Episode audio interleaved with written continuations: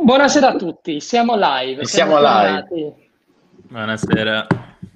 59esima puntata del pub del lunedì sera. Siamo qui con noi con Marco Bentivogli eh, e delle new entry oggi, Nicola, Filippo, Fabio, tre new entry. Sono stati con noi in passato, ma stasera prendono il posto di, dei nostri fondatori. Quindi Filippo, cedo subito a te la parola così ci fai una breve introduzione all'ospite e poi partiamo. Che dici? Allora, perfetto. Intanto grazie mille Giacomo e buonasera a tutti. Do il benvenuto a Marco Bentivogli che abbiamo invitato in qualità di eh, fondatore e coordinatore nazionale di Base Italia, eh, un politico italiano, è stato anche segretario generale della Federazione Italiana Metalmeccanici eh, per più di sei anni, fino a qualche tempo fa, e oggi ci parlerà invece un pochino di futuro, ma lascerò la parola a lui e anche ad Andrea. Grazie mille Filippo. Allora partirei eh, proprio su Base Italia e vorrei chiederle ehm, cos'è Base Italia, quali sono i vostri obiettivi, qual è la vostra missione e cosa differenzia Base Italia da magari altre associazioni eh, che sono impegnate in, eh, nel perseguire obiettivi eh, simili ai vostri. Ma buonasera a tutti. Allora, Base Italia è una, un network neonato sostanzialmente di mh, stimolo e di costruzione di nuova partecipazione civile, sociale e popolare. La nostra riflessione è che non sia necessario un altro partito politico, un altro movimento politico, ma la cosa fondamentale sia eh, fare in modo che il nostro paese recuperi passioni civili e recuperi partecipazione. Noi non c'è solo un problema di eh, astensione elettorale, comunque molto alta, addirittura gli Stati Uniti, è vero erano elezioni presidenziali ma ci hanno superato largamente, però in Italia il 47% degli italiani non vota, e mediamente anche chi vota lo fa senza grandi passioni. E la politica italiana diciamo è stata purtroppo eh, delegata in termini di partecipazione agli ultra dei, di entrambi gli schieramenti e non a un popolo, a una comunità nazionale che fa le sue scelte in maniera eh, informata e consapevole e che però caratterizza anche la propria vita da una quota piccola, grande, media che sia di impegno civile. Il nostro è un paese in cui la, il motore della politica, che dovrebbe essere la passione civile, è andato via via spegnendosi e molto spesso la polarizzazione, noi quello che sosteniamo è che la polarizzazione eh, pro o contro qualcosa o qualcuno in Italia non ha fatto bene come negli Stati Uniti. Negli Stati Uniti l'effetto Trump ha portato in opposizione a Trump molte persone che hanno votato, eh, soprattutto nei democratici, e si sono mobilitati per questo contro Trump. Non hanno votato tanto per i democratici, hanno votato per i democratici, ma ce n'è una quota rilevante che ha votato contro eh, gli anni di presidenza Trump e i suoi effetti. E in Italia la polarizzazione sta stancando un po' tutti e quello che pensiamo in base a Italia è che siamo esattamente dentro la notte della politica. E da questo punto di vista la, il treno, probabilmente l'ultimo che passerà nella storia del paese, che è appunto il Next Generation EU, rischia di essere un treno non colto. Abbiamo una legge di bilancio che sta partendo, 567 progetti che sono stati assemblati senza una vera e propria strategia e questo dipende anche dai gruppi dirigenti diffusi d'Italia in cui in troppi casi da corpi sociali, politici, imprenditoriali ha vinto la mediocrazia. La mediocrazia, cioè il governo dei mediocri, vince quando eh, tutti gli altri non si coalizzano per partecipare e per ricostruire in avanti l'agenda del paese. Da questo punto di vista il ceto politico è migliore, diciamo, la qualità del ceto politico è direttamente proporzionale alla partecipazione delle persone più le persone partecipano e più il ceto politico è costretto ad adeguarsi a una domanda più alta di politica. È chiaro che invece lasciando lo spazio politico, eh, quello che è accaduto è che il, il mondo populista e sovranista ha occupato troppi degli spazi di rappresentanza e di partecipazione con fenomeni in cui appunto un pezzo di popolazione si specchia con quel tipo di politico o di politica. E questo noi abbiamo costruito un, un comitato scientifico di altissimo livello, c'è il presidente Floridi che io sono il coordinatore, c'è un comitato scientifico che si caratterizza per avere un'eterogeneità di pensiero. Noi pensiamo che l'errore più grosso dei soggetti politici, delle, dei network, dei think tank che ci sono in Italia è proprio quello di essere tutti monoidentitari. Noi se pensate agli economisti abbiamo da Carlo Stagnaro che è liberale a Leonardo Becchetti che ha un'impostazione più keynesiana, a, a Carlo Cottarelli, a tantissime persone, sono tutte quante con posizioni non assimilabili facilmente, sono ricchezza proprio perché si mettono insieme punti di vista diversi. Ecco, mentre se ci pensate, così sono tutti i soggetti politici negli Stati Uniti, in Gran Bretagna, in Germania, e così non è in Italia. Ogni tre persone c'è un partito, eh, ogni due c'è una corrente, e questo però è molto più a scapito della, dei contenuti, della qualità e della chiarezza delle proposte.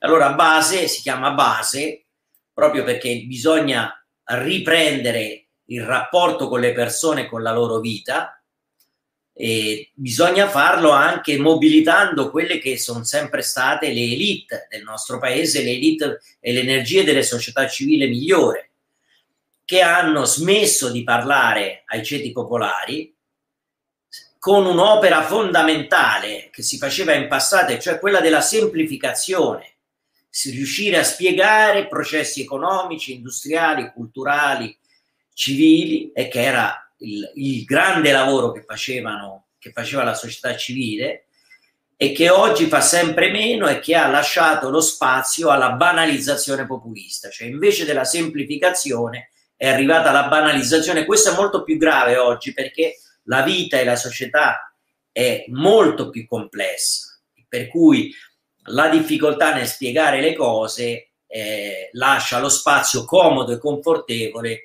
di leadership banali, io penso ai sovranisti e ai populisti italiani che dall'Europa al MES, al debito pubblico, a, al Next Generation EU, alla pandemia addirittura, raccolgono consenso addirittura andando a eh, infilarsi dentro eh, ragionamenti addirittura antiscientifici, cioè, persone eh, riescono a dare rappresentanza politica ai terrapiattisti, ai Novax, a, tutte queste, queste, frange di analfabeti funzionali che eh, in realtà pensano di avere un'opinione e in cui appunto questa maledizione dell'uno vale uno sostituisce le competenze l'uno vale uno, quando parli con un medico non esiste, quando parli con un, un esperto di storia dell'arte non esiste. Eh, la competenza determina. Poi abbiamo visto quanto la democrazia diretta in realtà sia un, un surrogato malato della democrazia. In uno vale uno, in realtà c'è sempre qualcuno che vale per tutti quanti.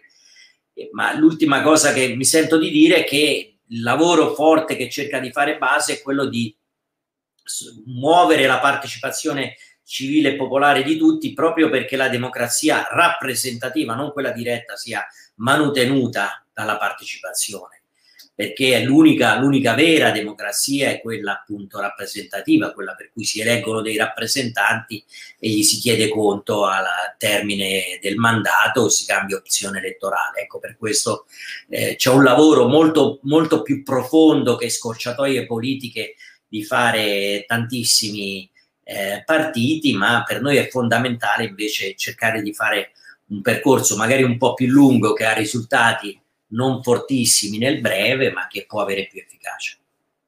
Le vorrei chiedere a questo proposito giusto due cose. Innanzitutto, perché secondo lei si è creato questo spazio per l'uno vale uno, per i terapiattisti, per quelli che lei ha definito poco fa gli analfabeti funzionali e dunque per una propaganda politica populista che è, è riuscita a radicarsi comunque in Italia, che ha portato a questa mediocrazia che adesso ci governa?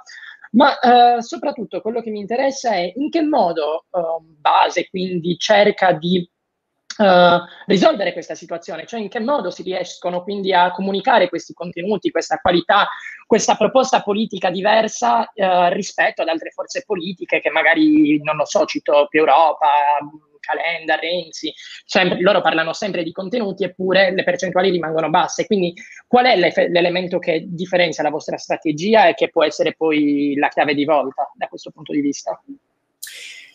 Ma innanzitutto parto dalla fine. Il tema fondamentale di essere un'associazione, un network e non un partito consente a tante persone che non se la sentono di entrare in un partito di avvicinarsi all'impegno politico. Noi stiamo costruendo dei nodi territoriali in praticamente quasi tutte le città d'Italia, in tutte le regioni, proprio per fare in modo che ci sia questo rapporto tra persone diverse, imprenditori, ricercatori, eh, lavoratori, lavoratrici, insegnanti, pubblico impiego, impiego privato, ovviamente con alcune caratteristiche eh, che, che tengono insieme. Il problema è che la politica, se non si pone il problema della sua popolarità, e se pensa che la popolarità sia un po' di tv e, e, e, social network, punto e basta, senza abitare il territorio, questa popolarità non, dive, non arriverà mai. Ecco, questo base cerca proprio di fare questo, di far costruire eh, sui contenuti e su persone credibili che approntino eh, eh, con capacità di, di, di, proporre le cose, non solo di saper dire cosa va e cosa non va, eh, di, di affrontare il consenso delle persone eh, base cerca di essere, a proposito delle forze politiche esistenti, da un lato lievito di partecipazione, dall'altro integratore delle forze politiche. Ecco, noi pensiamo, l'abbiamo detto chiaramente, che il fatto che più Europa, eh, Azione, Italia Viva, eh, i Verdi siano in quattro partiti diversi sia un errore, sia una, se esiste il, il nostro campo politico di, di, di azione come base è, è quello riformista. I riformisti, se non hanno la laicità di saper mettere insieme filoni culturali diversi, sono destinati alla marginalità.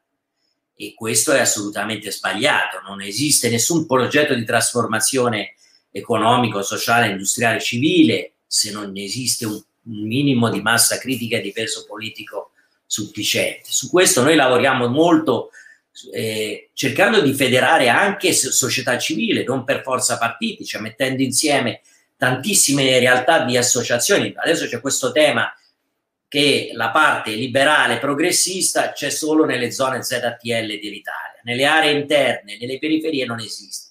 Ecco, il nostro mirino è puntato su periferie e aree interne, nel senso che anche chi è in città e anche chi ha questa sensibilità si deve porre il problema di tutta la città.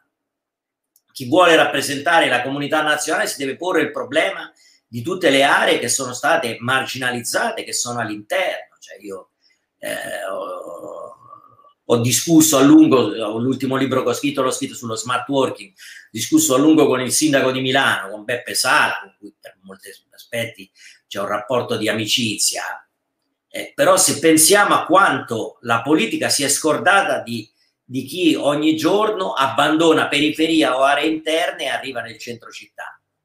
E non ci si pone assolutamente il problema. Oggi c'è il tema dei piccoli negozi e bar del centro storico di Milano, le periferie svuotate e chi tutte le mattine arriva dalla Val Chiavenna o dalla Val Tellina e ritorna la sera e per cui ha, lascia uh, la propria terra una sorta di dormitorio. E questo perché la politica non ha rappresentanza spesso in quei territori e per cui bisogna fare in modo che invece il territorio sia gestito, rappresentato al meglio. Ecco. Bisogna cercare di rioccuparsi nella discussione della vita delle persone. Se continuiamo a discutere di MES rappresentando solo quello che è il bilancio pubblico e il debito pubblico, diciamo una verità straordinaria. Se spieghiamo anche il MES cosa può rappresentare in termini di riforma sanitaria, di territorializzazione della sanità e non di ospedalizzazione spinta come è in troppe parti d'Italia, con sprechi a non finire, e probabilmente riusciamo a tradurre anche questioni che riguardano l'Europa, che riguardano l'Italia, ma anche che riguardano la vita di ogni giorno delle persone. Ecco, ma questo è verissimo. Infatti, com'è che si può arrivare a parlare di più di periferie? Eh, come può un'associazione come Base Italia eh, fare da echo chamber quasi alla voce di molti che invece non sono raggiunti dalla politica di adesso, attraverso collaborazioni con realtà simili, collaborazioni con partiti oppure di sua sponte? Eh, la collaborazione e il network è l'elemento fondamentale. E quei pezzi di periferia hanno oggi, io penso alla città di Roma e anche alla città di Milano, hanno esperienze di retake, di civismo che sono molto più vitali di quelle nei centri storici, molto più coraggiose e combattive. Io penso al disastro che è stato questo periodo di gestione romana del Movimento 5 Stelle e però in molti luoghi i cittadini, anche quelli che l'hanno votata, mugugnano, alcuni la rivoterebbero, eccetera. Altri si rimboccano le maniche, non aspettano le istituzioni. Ecco, quel pezzo lì è il pezzo d'Italia a prescindere che va collegato anche politicamente, perché è lo, è lo stesso pezzo che riguarda il mondo delle, delle medie e piccole imprese che hanno fatto a prescindere dallo Stato. Sono andati avanti anche se lo Stato non investe in ricerca e innovazione, sono andati avanti anche se l'ecosistema attorno all'impresa non, non aiuta la crescita. E lo stesso bisogna fare con la periferia. La periferia ha eh, elementi in cui si sente molto di più tutte le fragilità, le difficoltà di integrazione, è ovvio che è facile negare la questione migratoria se abiti in una zona ZTL, non hai problemi di prossimità con l'integrazione. Se tu abiti in una zona periferica, in un'area interna, forte eh, presenza di, di, situazioni di questo tipo, è ovvio che il tema della gestione, non della negazione, la, la, il problema della doppia negazione è la negazione populista, che è quella che dice risolviamo le cose coi muri. L'altra negazione è quella antipopulista, eh, un po' fighetta, consentitemi, di dire ma noi tanto il problema non ce l'abbiamo, per cui non ce l'avranno neanche a Tor Bella Monaca o a Quarto Giaro. Eh, la realtà invece è diversa e, e guardate che è un problema non solo italiano, perché anche l'ultimo referendum e, o le elezioni in Turchia si vincono solo nelle grandi città la Brexit è stata sconfitta a Londra, è stata sconfitta a Edimburgo, è stata sconfitta nelle grandi città. Eh, lo stesso riguarda le elezioni americane. Per fortuna, nelle ultime elezioni americane il disastro è stato talmente grande che eh, la, la, reazione è stata un po' più diffusa, ma ovunque questo tema di luoghi che sono sempre meno abiti, abitati dalla politica e dalla rappresentanza è il tema dei temi, per cui bisogna assolutamente ricostruire. Eh, c'è una grande cosa che fa il digitale, io me ne sono occupato tantissimo, ho scritto tantissime cose sul digitale e il lavoro. Il digitale ci sposta un po' tutti, no? E sposta e remotizza, e, e però questa, questo spostamento e remotizzazione consente anche integrazione. Se ben utilizzato, il digitale consente integrazione, consente ripopolamento di aree diverse. Leggevo un, un annuncio, non so se, se, se, è, eh, se, è, fake, ma in un'area della Grecia proponevano a persone italiane o tedesche di andare a lavorare a tassazione ridotta eh, in smart working collegati, poi uno smart working particolare, non ti vedono più se vai a finire in Grecia, insomma, nel senso che la vita è un po' più piacevole rispetto a, a Düsseldorf, insomma, no? Ecco. Credo anch'io. Parlando, mh, mm, parlando di nuove tecnologie, ehm, faccio qui una pubblicità molto poco occulta a uno dei suoi, a uno dei suoi ultimi libri, Controllo dei compagni, Manuale alla tecnofobia per la riscossa del lavoro in Italia. Ora, in questo libro, secondo me molto interessante, lei fa spesso, mm, a mio avviso giustamente, il paragone tra eh, l'avvento delle nuove tecnologie è mh, una curva esponenziale, diciamo che inizia piano piano e poi da un momento all'altro eh, esplode in una maniera che è difficile da, eh, da controllare. E, ehm, e, secondo lei, sempre nel libro, eh, questo fatto diciamo, andrebbe contrastato con ehm, progettazione e partecipazione, quindi con uno sguardo rivolto verso il futuro e non da ehm, pochi eletti, ma ricollegandoci a quello che dicevamo prima, allargando lo sguardo a fasce della popolazione sempre più ampie. Ora, mh, parlando di eh, curve esponenziali, questa epidemia ha, temo, insegnato a tutti cosa siano e quanto siano difficili da gestire. E ogni volta, adesso l'abbiamo visto di nuovo con la seconda ondata, finché i numeri sono piccoli si tende a minimizzare dicendo vabbè ma che stanno aumentando, che sarà mai, e poi da un momento all'altro si trova, ci si ritrova indietro e senza più la capacità di ehm, poter controllare un certo fenomeno. Ora, facendo quindi un, un, parallelo tra questi due fatti, pensa che eh, questa situazione in qualche modo ci possa aiutare nella, nel combattere, diciamo, nell'affrontare eh, questo problema esponenziale delle nuove tecnologie, eh, quindi diciamo, aiutare gli italiani ad avere uno sguardo un po' più eh, di lungo termine e um, far diventare il paese meno tecnofobo o invece questa è proprio la prova che sebbene questo debba essere fatto all'atto pratico diventa quasi impossibile farlo? Ma allora io mh, proprio in quel libro eh, cerco in qualche modo di spiegare che questa, il fatto che la, il tasso di sostituzione tecnologica si chiama, cioè la velocità con cui le vecchie tecnologie sono soppiantate da, da quelle nuove, per banalizzare adesso, non è un fatto assolutamente negativo, è un fatto assolutamente positivo. Io credo di essere tra i pochi che sostiene che la parola disruptive sia assolutamente positiva. Cioè il cambiamento, l'innovazione, come dice un amico, non chiede mai permesso, no? non è che dice adesso arrivo, preparati. Cioè l'innovazione coglie meglio le imprese, le società, i territori, le persone che si predispongono e hanno quella cultura foresight, cioè di, di, di previsione sostanzialmente di anticipo di ciò che sappiamo sta avvenendo e per cui predispongono e si predispongono a questi cambiamenti. Quando ciò avviene, c'è un diagramma in quel libro, l'ho inventato io, ma è una, ovviamente è un'invenzione da poco. Io dico che la compensazione tra il lavoro che si distrugge e il lavoro che nasce ha un tempo T e una profondità può essere più o meno grande. Questa dipende da ciò che si è fatto prima. Cioè, se prima hai lavorato perché per avere eh, lavoratrici e lavoratori ben istruiti e formati in long life learning, cioè lungo tutta la vita eh, lavorativa, se la formazione è di altissimo livello, è adattiva alla persona, eh, l'unica cosa che possiamo fare è partire in anticipo e per eh, consentire alle persone, non, di, come dice il Papa, di non diventare scarti del progresso, bisogna potenziare gli esseri umani.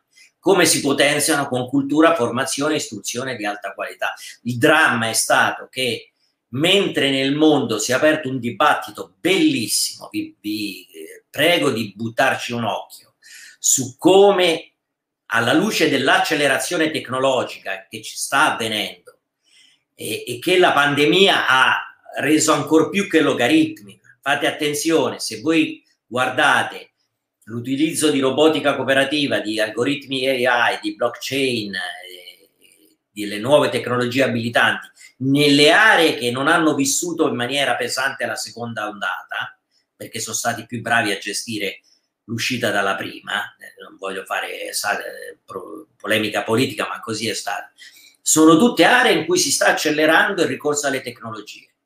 Allora, la cosa fondamentale è che in queste aree il dibattito forte è sui nuovi metodi di apprendimento. Se voi ci pensate, i più grandi eh, pensatori della New Economy, da Steve Jobs, eh, Bill Gates, che va di moda tra i negazionisti in queste ore, eh, è tutta colpa di Bill Gates adesso, eh, Tim Cook, Elon Musk, sono tutte persone che all'università si annoiavano. Questo significa che in un mondo che non è più fordista, cioè eh, io ero sindacalista industriale dei metalmeccanici che vanno dall'ICT fino all'elettrodomestico, l'automotive, la siderurgia, l'aerospazio, la difesa, è grandissimo il metalmeccanico. La produzione non è più in serie, la produzione è sempre più sartoriale. Il 4.0 significa che la produzione è sempre più sartoriale rispetto a quello che domanda il cliente e che i big data trasmettono piano piano e arrivano a, a, ai luoghi della produzione. Questo rende un mondo produttivo molto più sartoriale in un mondo eh, sistemico in cui istruzione e formazione invece sono ancora in serie. Gli, gli, avanzi di, eh, del Fordismo più marcati sono proprio il mondo dell'istruzione e il mondo della formazione. L'istruzione sappiamo come, in Italia appunto mentre altrove ragionavano di eh, nuovi modelli di apprendimento adattivo, perché appunto a Elon Musk probabilmente bisognava adattare il percorso didattico a una persona di quel tipo, ma dico Elon Musk come alla persona, noi siamo eh, al primo o secondo posto in Europa per abbandono scolastico ragazze e ragazzi che sono usati come matite temperate male che vengono gettate. E da questo punto di vista, modelli produttivi sartoriali necessitano di sistemi eh, formativi, educativi sartoriali, cioè fatti e adattati sulle persone. Questo è il modo migliore per affrontare questa, questa battaglia, però l'Italia ha un problema in più ne troverai un capitolo intero su questo. L'Italia è un paese fortemente tecnofobo. In Italia eh, siamo un paese campione di inventori, nemico dell'innovazione. Appena c'è un innovatore nella politica, nel sociale, nel sindacato, nel giornalismo, nelle imprese, nell'università, nella scuola, ovunque, si coalizza il paese contro.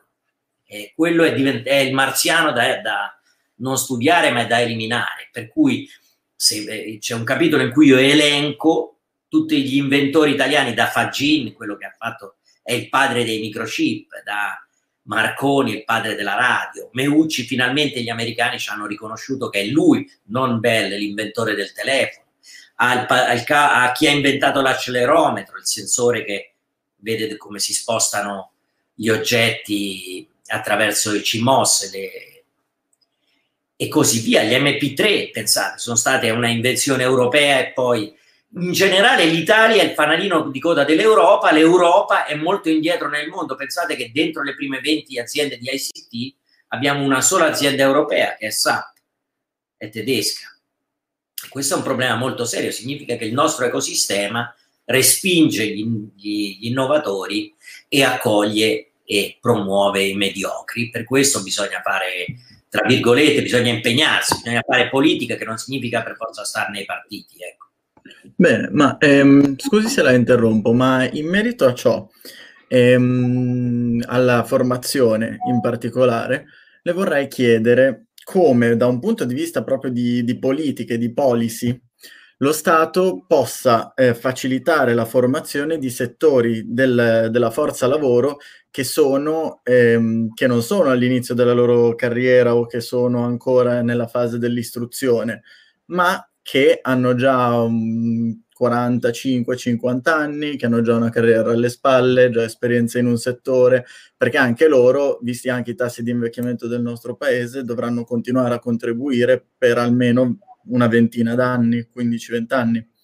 Dunque, ehm, come si fa a formare una forza lavoro, a spostare le competenze da un ramo che magari diventa sempre più desueto o meno fondamentale a uno che invece è più anche tecnologico, è più ehm, al passo con, con le evoluzioni nel mondo del lavoro dei nostri tempi?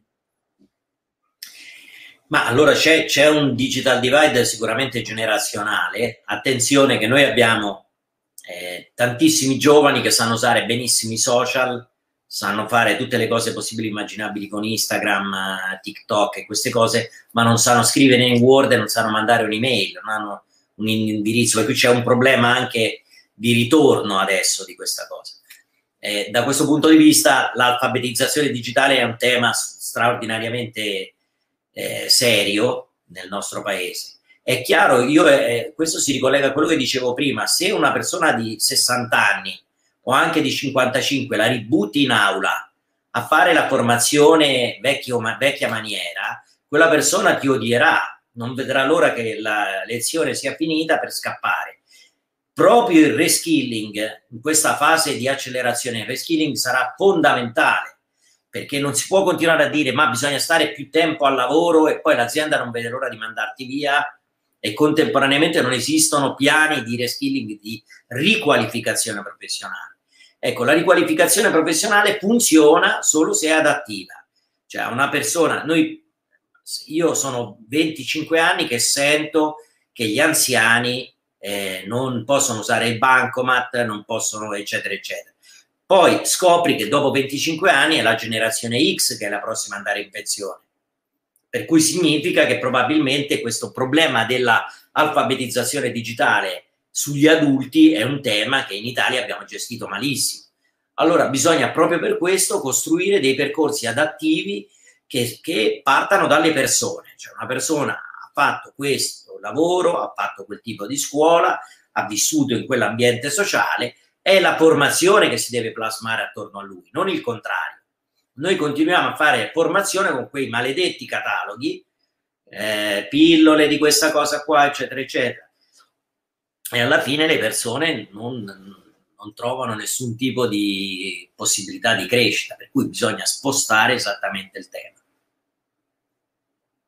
E ehm, questa domanda era incentrata ovviamente su, sui quarantenni e sui cinquantenni perché ovviamente dopo ehm, una carriera in un certo settore eh, vi è spesso l'idea che ehm, giustamente ehm, essere di nuovo formati per un nuovo impiego è, è più difficile. Però il, il, tema in realtà in Italia è, è molto importante anche e soprattutto per, per, i giovani. Siamo in Europa uno dei paesi con il più alto numero di, di NIT e sono usciti da poco i dati su... Nico, eh, magari spiegaci un attimo cosa sono i NIT. Che... Sì, avete ragione. Allora, i, i, NIT, per chi ci sta ascoltando e non dovesse saperlo, sono quei giovani che non sono inseriti, né eh, lavorano, né studiano, né sono se- inseriti in eh, percorsi di formazione. Ovvero quei giovani che mh, a volte vengono chiamati, secondo me, in modo sbagliato, gli, eh, gli sdraiati o comunque diciamo tutta la retorica sui divani. Il problema è che no, non sempre ci si ritrovano per, per scelte, per bighellonaggio, ma ci si ritrovano come un po' diciamo gli inattivi eh, perché non, no, non, vi sono altre, altre, alternative. Per evitare che la nostra generazione appunto diventi una, una generazione bruciata, cosa si, cosa si, dovrebbe fare secondo lei? Ma innanzitutto bisogna eh, nel paese ricostruire, rifondare il sistema delle politiche attive. Dentro le politiche attive noi abbiamo l'AMPAL in mano a un signore che è in Mississippi, un vero e proprio smart worker che da lì sta paralizzando proprio l'Agenzia Nazionale su questo. A parte le battute, ma non sono battute esattamente così, eh, quello che occorre, quel, dico tre cose. Quello che occorre assolutamente fare è, prima di tutto, eh, avere orientamento scolastico eh, un, po più se- un po' più serio, perché eh, l'orientamento scolastico spesso è fatto come una, in maniera rutinaria e spesso le persone non ragionano effettivamente rispetto a quelle che da un lato sono le proprie aspirazioni, dall'altro a quelle che sono le possibilità che esse vengano coronate. Accanto a questo, quello che facciamo a zero è eh, l'orientamento al lavoro. Allora, noi abbiamo tanti NIT anche perché c'è un sistema di istruzione che è molto scollegato dal lavoro, ma molto spesso le persone, le ragazze e i ragazzi italiani sono famosi per essere eh, totalmente scevri dalla conoscenza di quello che sono i flussi del mercato del lavoro. Vi faccio un esempio che c'è in quel libro. Alle ragazze e ai ragazzi svedesi delle scuole superiori hanno chiesto con che probabilità immagini che possa capitarti di fare un lavoro che è anche manuale cioè può essere un lavoro intellettuale ma anche manuale. I ragazzi svedesi hanno risposto il 40%. Il mercato del lavoro svedese, il 42%, è un fatto di lavori che utilizza anche la manualità.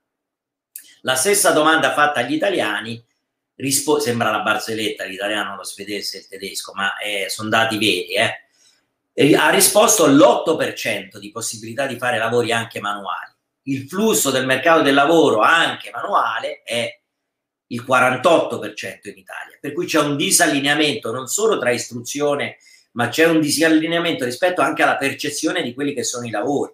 E in Italia conta troppo, tantissimo, la narrazione mediatica sul lavoro. Fino a poco tempo fa in testa alla classifica di che lavoro vorresti fare era arrivato il cuoco, grazie a Masterchef e quei programmi lì. Oggi siamo tutti futuri influencer, youtuber, queste cose qua. Eh, il tema vero è che noi siamo invece, poi andiamo a vedere di che cosa vive il nostro paese, il 50% delle esportazioni, voi sapete come funziona la bilancia commerciale, no? Tra importazioni e esportazioni, se le importazioni, il saldo è maggiore delle esportazioni, vuol dire che eh, importiamo prodotti e esportiamo denaro. Eh, se invece sono più esportazioni, vuol dire che quelle esportazioni sono pagate, per cui importiamo denaro e esportiamo beni. E questo di solito è il bene avere un surplus della bilancia commerciale. Detto questo, il 50% delle esportazioni italiane non sono l'enogastronomia e la moda, sono la metalmeccanica. Sono, che è metalmeccanica avanzatissima, è tutta con intelligenza artificiale, che eh, può essere aerospazio e difesa, trasporti, eccetera, eccetera. Da questo punto di vista il 30, il, quasi il 30% è meccanica strumentale addirittura, per cui robotica, cose di questo tipo. E se noi non, non mettiamo insieme queste cose, la terza e ultima questione però c'è un problema di genitorialità questo è un po' fastidioso da dirlo perché io sono, sono abbastanza d'accordo su quelle analisi su, su straiati o meno. Noi eh, siamo uno dei paesi di, del mondo in cui i ragazzi lasciano casa più tardi e ci sono ragioni economiche, eh, mm, ci sono sicuramente problemi di mobilità sociale, ci sono anche ragioni eh, di una genitorialità che punta poco, che è iperprotettiva rispetto ai figli e questo a mio avviso non è affatto un bene. Eh, io uh, sentivo raccontare lavoratori che dicevano ma io a mio figlio gli devo trovare il lavoro, gli devo comprare la prima casa, gli devo pagare le spese delle sue nozze. Ecco, io se penso alla generazione che ha costruito il paese, questi tre non erano diritti acquisiti delle nuove generazioni, erano cose che ognuno faceva rimboccandosi le maniche. E il fatto che diventino diritti acquisiti, questo crea sulle nuove generazioni una, uno spazio in meno di protagonismo, perché queste stesse cose eh, po, eh, al, diciamo rallentano e rinviano il protagonismo politico delle nuove generazioni. Eh, provate a immaginarlo, a, a, che cosa può significare il fatto che eh, oggi c'è chi teorizza che eh, finiti gli studi, a coronamento di un percorso di studi che fatica, ci sia un sussidio. È una, una cosa assurda. Noi dobbiamo ricostruire un paese, per questo anche base è nata, perché alla fine ci sia il lavoro, il lavoro il più possibile vicino a quelle che sono le nostre aspirazioni. E questo, questo, anche questo di per sé è un lavoro, è un tema fondamentale. Ci sono tantissimi percorsi spezzati, persone che avevano delle vocazioni che sono state interrotte. Poi è ovvio che si sta dietro alla iperprotezione dei genitori, il lavoro della vita lo si sogna esattamente al massimo a 100 metri dalla porta di casa. Ecco, quello credo che sia un po' difficile. Um, riallacciandomi a quanto l'hai detto proprio nell'ultima frase, ecco, uh, mi piacerebbe chiederle, avendo anche eh, parlato di base all'inizio, eh, come diciamo intende eh, l'organizzazione, l'associazione effettivamente ehm, lavorare su questi punti in maniera concre- concreta. Diciamo che eh, tutto sommato, che siano forze politiche, che siano think tank o altre associazioni, questi sono argomenti che vengono ampiamente trattati, eh, da alcuni vengono trattati di più, da altri meno. Eh, comunque sappiamo che sono delle problematiche che ci stanno, diciamo, ehm, a cuore. Ecco.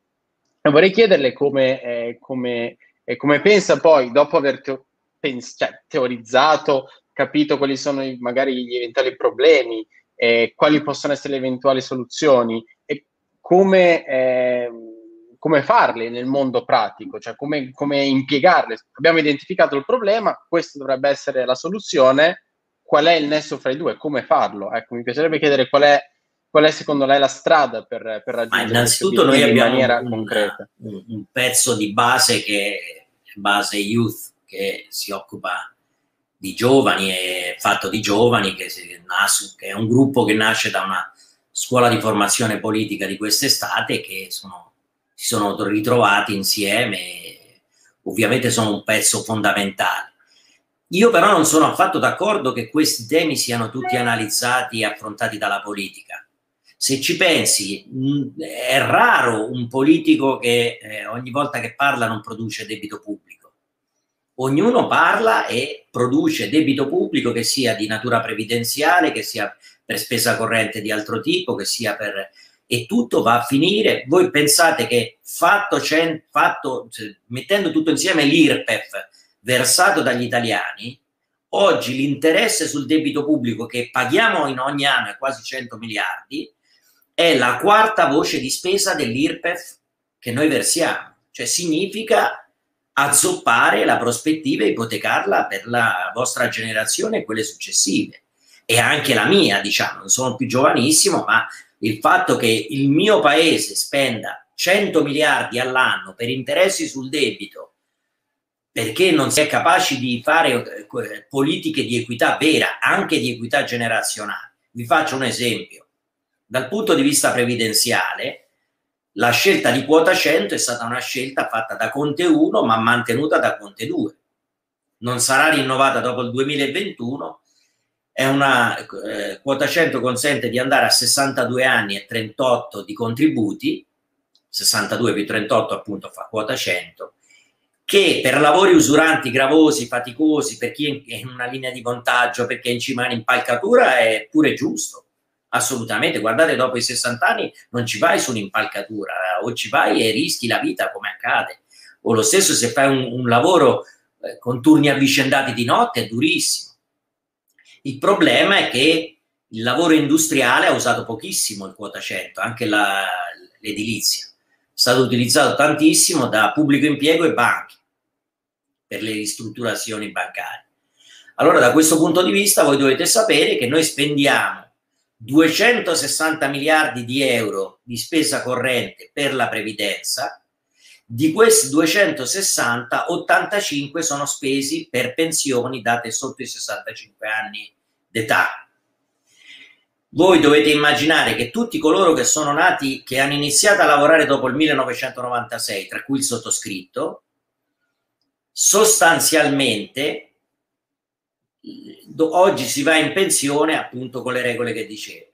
La ragioneria dello Stato e l'Inps calcolano che le nostre generazioni andranno dopo i 70 anni in pensione. È vero che la vita media sarà più lunga, ma si andrà a 70-75 anni e con una retribuzione pensionistica, con un assegno di pensione che è attorno al 50% dell'ultima retribuzione.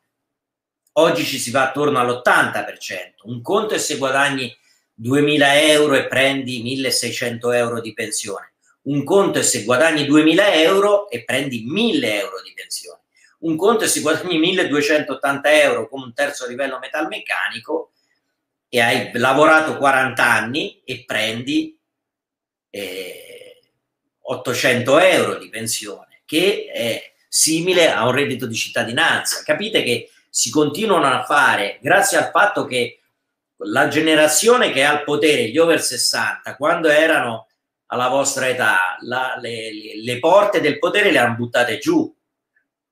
Oggi il fatto che ci sia il silenzio da parte delle generazioni, delle nuove generazioni, lo si, si derubrica il tema e per cui tutti i costi delle cose che si fanno si scaricano sul futuro. E voi pensate che a un certo punto rischia di esserci una insostenibilità del debito, soprattutto in Italia perché noi siamo un paese che non cresce, siamo a bassa produttività. Se il PIL è basso, è difficile che tutta questa montagna, questo mese è diventata 2.600 miliardi di euro il debito pubblico italiano, cioè continua a crescere. Ecco, per cui eh, attenzione, è vero che ne parlano tutti, ma tutti ne parlano e producono altro debito. Tutti parlano, oppure eh, fanno proposte strampalate addirittura di cancellazione del debito di soldi che ancora non abbiamo avuto, cioè cose che eh, sono un attacco alla credibilità del paese. Tu prova a pensare a se chiedi soldi a qualcuno, se gli dici contemporaneamente che è cancellato quel debito che avrai nei suoi confronti. Quella persona, bene che vada, gira le spalle e ti saluta. Restando proprio su questo, su, sulla questione delle problematiche dell'Italia e dell'azione concreta necessaria che eh, lei e Base proponete, le vorrei chiedere, abbiamo iniziato questa live parlando proprio del Next Generation EU, cioè questo fondo di ripresa a livello comunitario che dovrebbe essere la panacea a tutti i mali dell'Italia. Ecco, innanzitutto, um, secondo lei in che modo verrà speso dal governo? Cioè, questa mediocrazia sarà in grado di spendere i fondi in maniera intelligente oppure perderemo forse l'ultima opportunità uh, per l'Italia per rilanciare la sua economia? In secondo luogo, invece, lei, uh, se potesse decidere come spenderli, quali aree priorizzerebbe? Quale sarebbe quindi, in che cosa lei investirebbe con uh, questa somma del Next Generation EU? Allora, innanzitutto io credo che questo paese, se non si modernizza, i, i 209 miliardi che saranno per fortuna, cioè i populisti e sovranisti dicono l'Europa ci condiziona questi prestiti, meno male io dico, perché a sciupare i soldi siamo bravissimi. Voi dovete pensare che soprattutto le regioni del sud sono campioni di non utilizzo dei fondi strutturali europei per cui c'è un sacco di lagna sul fatto che mancano le risorse, le regioni del sud sono campioni di non utilizzo, cioè lasciano sempre dei residui, come sapete in Europa si rispalmano sugli altri paesi le cose, sono fondi che non sono utilizzati. Il nostro paese ha la burocrazia che uccide quei soldi.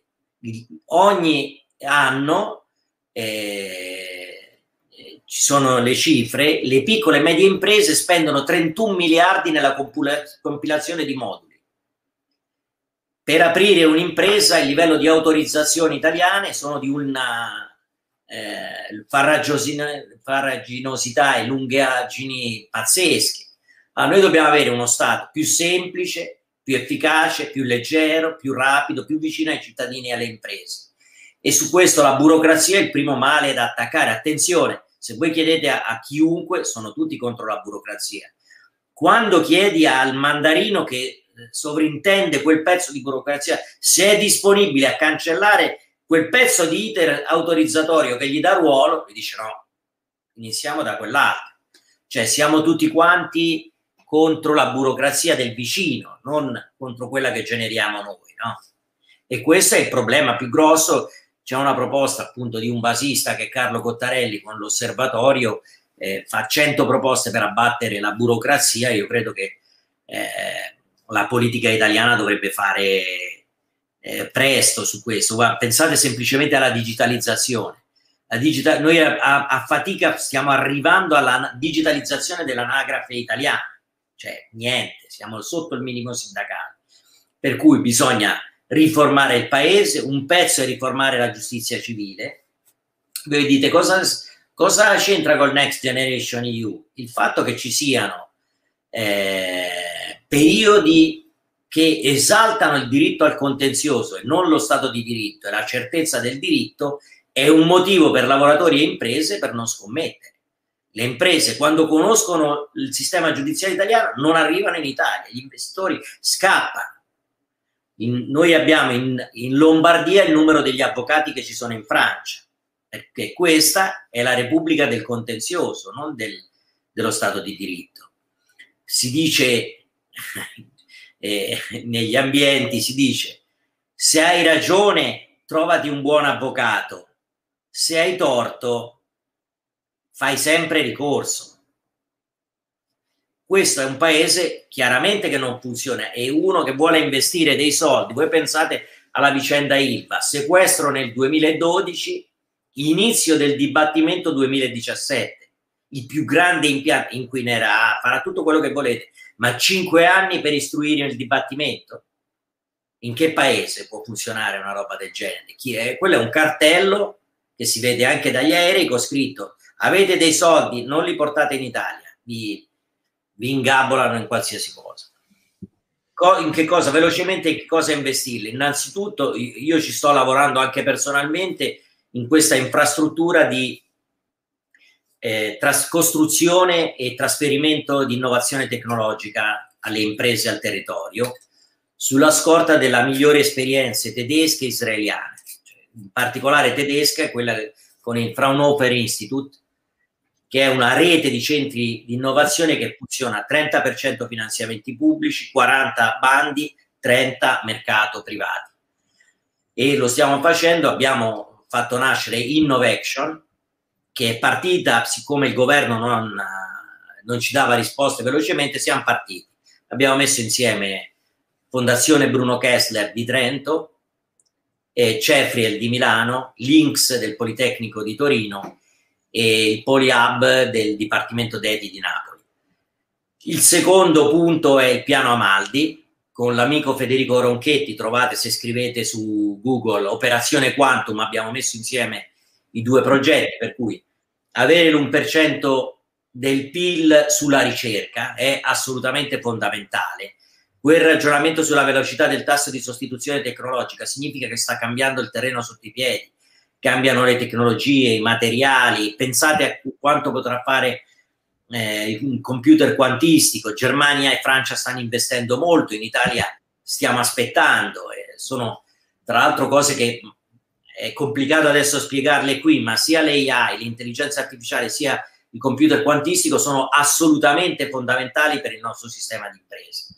Ecco, ma scusi se la interrompo, quanto è effettivamente compito dello Stato il, eh, diciamo, facilitare lo scioglimento di questa burocrazia e il farla diventare il più sottile possibile? Non sarebbe più un compito delle imprese, quindi dare la, pro- la possibilità e l'opportunità di, alle imprese di entrare in alcuni settori con delle privatizzazioni? Eh, diciamo, io sono molto per uno Stato che ha molto meno potere e, e interviene molto meno nelle nell'economia e in alcuni campi sembrerebbe proprio che eh, ci siano delle limitazioni a quanto può fare lo Stato o soprattutto a quanto può innovare eh, lo Stato. Non so se nella sua esperienza è stato così, se pensa anche lei che sia così. No, assolutamente, io non pensavo alle nazionalizzazioni, io sono assolutamente... No, no, no, no, non intendevo nazionalizzazione, intendevo proprio a livello di innovazione tecnologica per ovviare la burocrazia. Non di... Sì, no, io, io, penso che si, si debbano utilizzare le soluzioni tecnologiche che il mondo delle imprese, le università, i centri di innovazione già hanno reso disponibili. Questo poi, pensate che adesso eh, stanno ragionando su fare un, una, un sistema di cloud pubblico, è una follia totale. Il privato sta investendo tantissimo sulle, sulle infrastrutture cloud, allora un conto se c'è un problema di sicurezza per cui per cose di utilizzo militare con segreti particolari, ma sul resto assolutamente no. Infatti qua ho scoperto ma positivamente che le poste italiane stanno riversando tutto quanto sui cloud di Amazon, perché credo che sia rodato, funzionale. Sono, Amazon è da poco dopo che è nata che si è costruita la sua, la sua cloud, per cui sono stata d'accordo. Il problema è che c'è proprio un sistema di funzionamento dello Stato che va alleggerito e riformato, per cui eh, alcune cose non le puoi cedere ai privati, è proprio lo Stato che deve certificarle, deve in qualche modo, eh, per esempio, iniziando da, da, cose banali, lo Stato non ti può chiedere eh, una documentazione che fa parte, che è prerogativa, che è in possesso di un'altra amministrazione dello Stato. Già solo questa frase che ho detto dimezzerebbe la burocrazia. Gran parte della documentazione che un'impresa o un cittadino produce è nelle disponibilità di un'altra amministrazione pubblica. Allora, se non si è capaci di collegare addirittura, pensate al fascicolo eh, sanitario delle persone. Eh, addirittura cioè, a, a, Roma i medici scrivono con la penna e poi rivai cambi medico, devi riscrivere, ti devi rifare l'anamnesi sulla tua malattia, riscrivendo tutto a penna, è una cosa che non, non sta nessun, né in cielo né in terra. E continuano adesso, c'è questa infornata che dicono di assunzioni, ma non è male. Di solito l'informatizzazione, soprattutto sugli impiegati, chiede di avere più, qualific- più qualifiche che numeri. Eh, nessuno fa una riflessione sulle skill che servono dentro.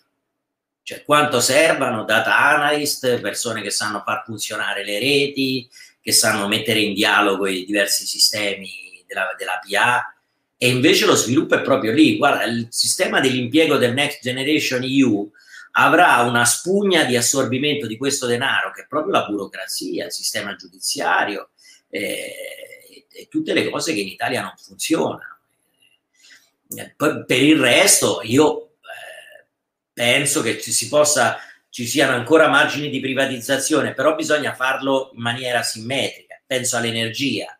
Io penso che ci debba essere un mercato dell'energia europea, cioè, a prescindere da quella roba che si chiama interconnector, sia giusto che se ho la, l'energia a un costo diverso in un altro paese europeo, io la posso comprare alla borsa energetica di quell'altro paese. Eh, credo che... Sì, certo, eh, soprattutto avere meno tariffe e un mercato più libero non può costi, far che bene meno costi indiretti in bolletta, eccetera, eccetera. E anche lì le società come eh, Eni e Enel dovrebbero abituarsi più a sfruttare le capacità del privato eh, di innovare, secondo me, invece che rimanere sempre bloccate su sistemi ormai molto antiquati. Però eh, se cominciamo a parlare di questo, diciamo, sì, sono società partecipate. Io sono più preoccupato adesso delle aziende che erano, pub, che erano private o che stavano diventando private e rischiano di diventare pubbliche totalmente, come è diventata l'Italia, come sta diventando Ilva. Eh, io sono molto preoccupato perché eh, di questo passo rischia di essere tutto strategico e tutto nazionalizzabile. E questo noi abbiamo, eh, se ci pensate, ci sono questa, gli FDI, cioè tas- gli investimenti diretti esteri, e nessuno sa che il paese che attrae più investimenti diretti esteri è il paese con una maggiore rigidità del mercato del lavoro e con i salari più alti, è la Germania. Perché? Perché c'è un ecosistema fatto di competenze, di trasferimento di tecnologie, di ricerca, lo Stato funziona, l'amministrazione giudiziaria funziona, la lotta all'evasione fiscale funziona, sono tutte cose che rappresentano un elemento di solidità anche per chi va a investire. Cioè, questa cosa mm. eh, si continua a non capire. L'Italia ne attrae sempre meno. In Italia rischiano di essere eh, investimenti che vanno a erodere il patrimonio eh, industriale italiano, spesso per portare a chiusure, a cose che e invece noi dovremmo cercare di attrarre investimenti. Io eh, su Ilva stiamo brindando che il più grande produttore d'acciaio del mondo, ArcelorMittal, eh, vada via dall'Italia. È una follia totale, per cui un miliardo e otto di prezzo d'acquisto, due miliardi e mezzo di investimenti che avrebbero messo i signori Mittal, li metteranno i contribuenti italiani e stiamo addirittura brindando per questa cosa. È una follia. Dovevano accettare senza garanzia alcuna e semplicemente venire a pagare il, quello che di male che abbiamo fatto. Siamo riusciti a farli scappare. Pensate che Ilva ha 55 anni di storia e a questi signori gli diamo tutta la responsabilità dei 55 anni di storia mentre hanno preso lo stabilimento in mano solo dal 1 gennaio 2019.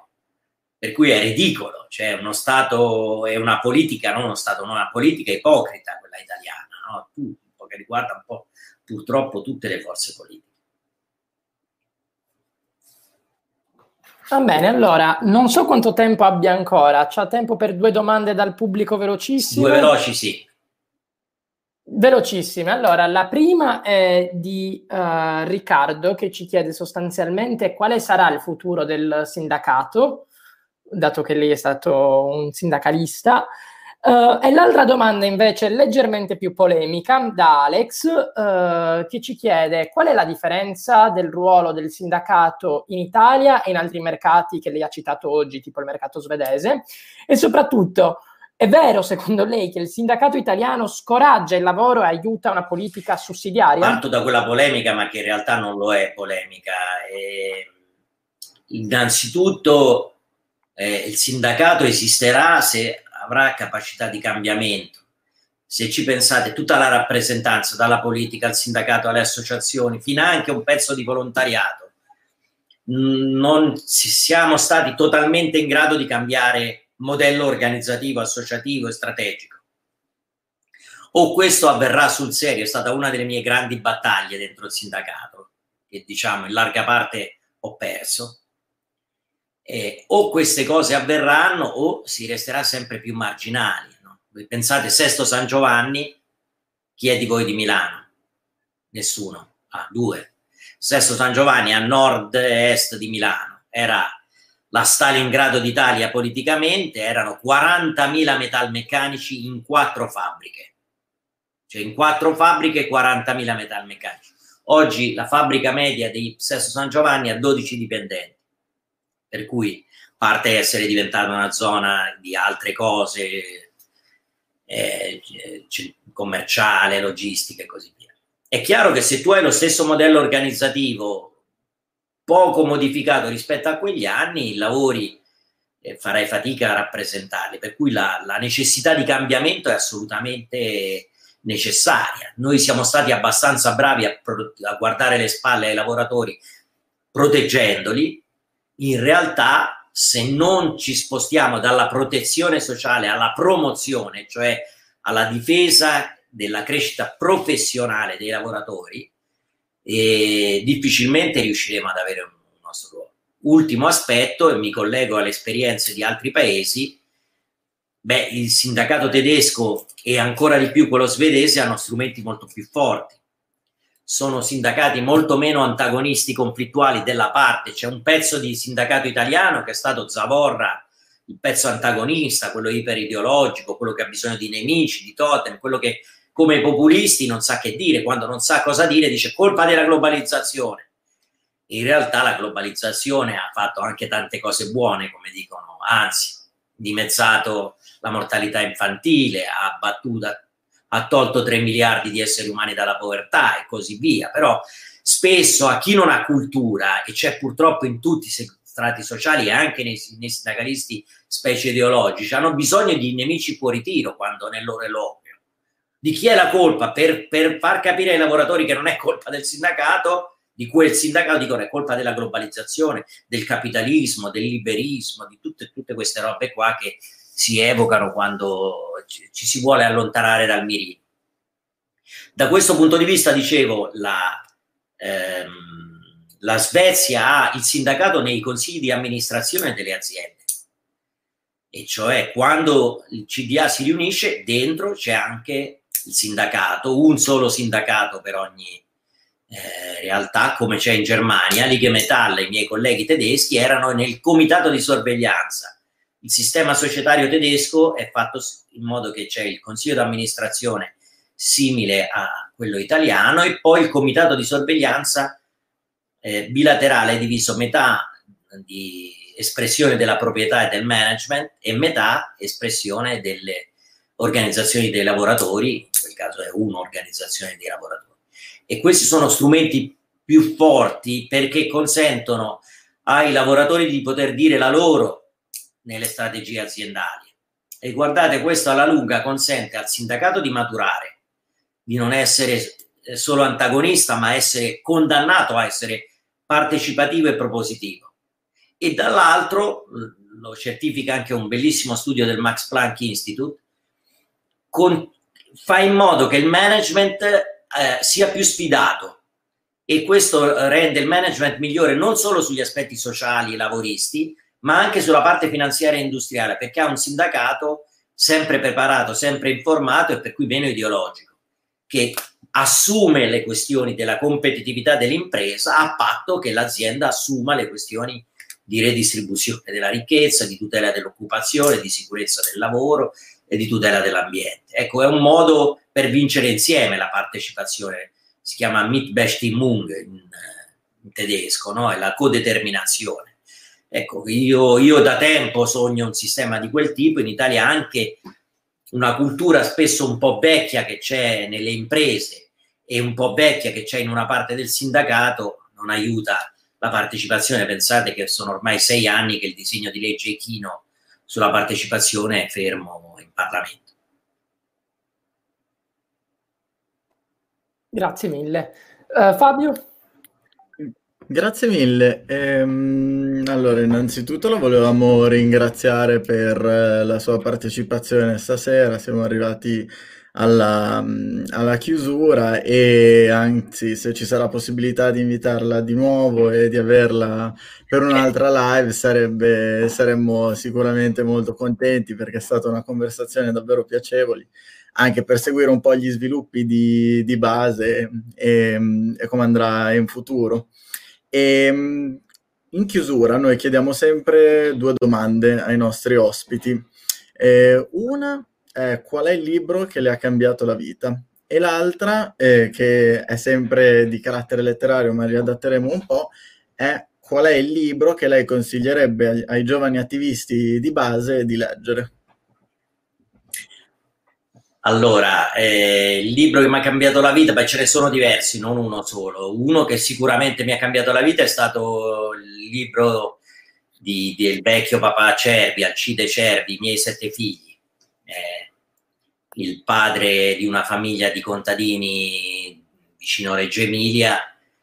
Erano dei contadini innovatori e furono trucidati dai nazifascisti. Il libro è bellissimo, veramente bello, è un libro eh, non solo di un papà a cui uccidono i figli, ma è un libro molto di prospettiva, anche se scritto tantissimi decenni fa. E il libro che consiglio, ma ce ne sono tantissimi, eh. adesso posso consigliare quello di, eh, di, di, di, Luciano Floridi, appunto Il verde e il blu, che è un un modo per eh, coniugare il digitale con la sostenibilità. Se voi ci pensate, il digitale consente di fare tantissime cose.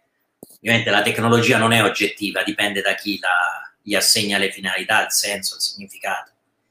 E il verde e il blu può aiutare a mettere insieme gli ambienti e il digitale aiuta a, a, a curare tutti gli aspetti della sostenibilità finanziaria, industriale, sociale, civile, ambientale.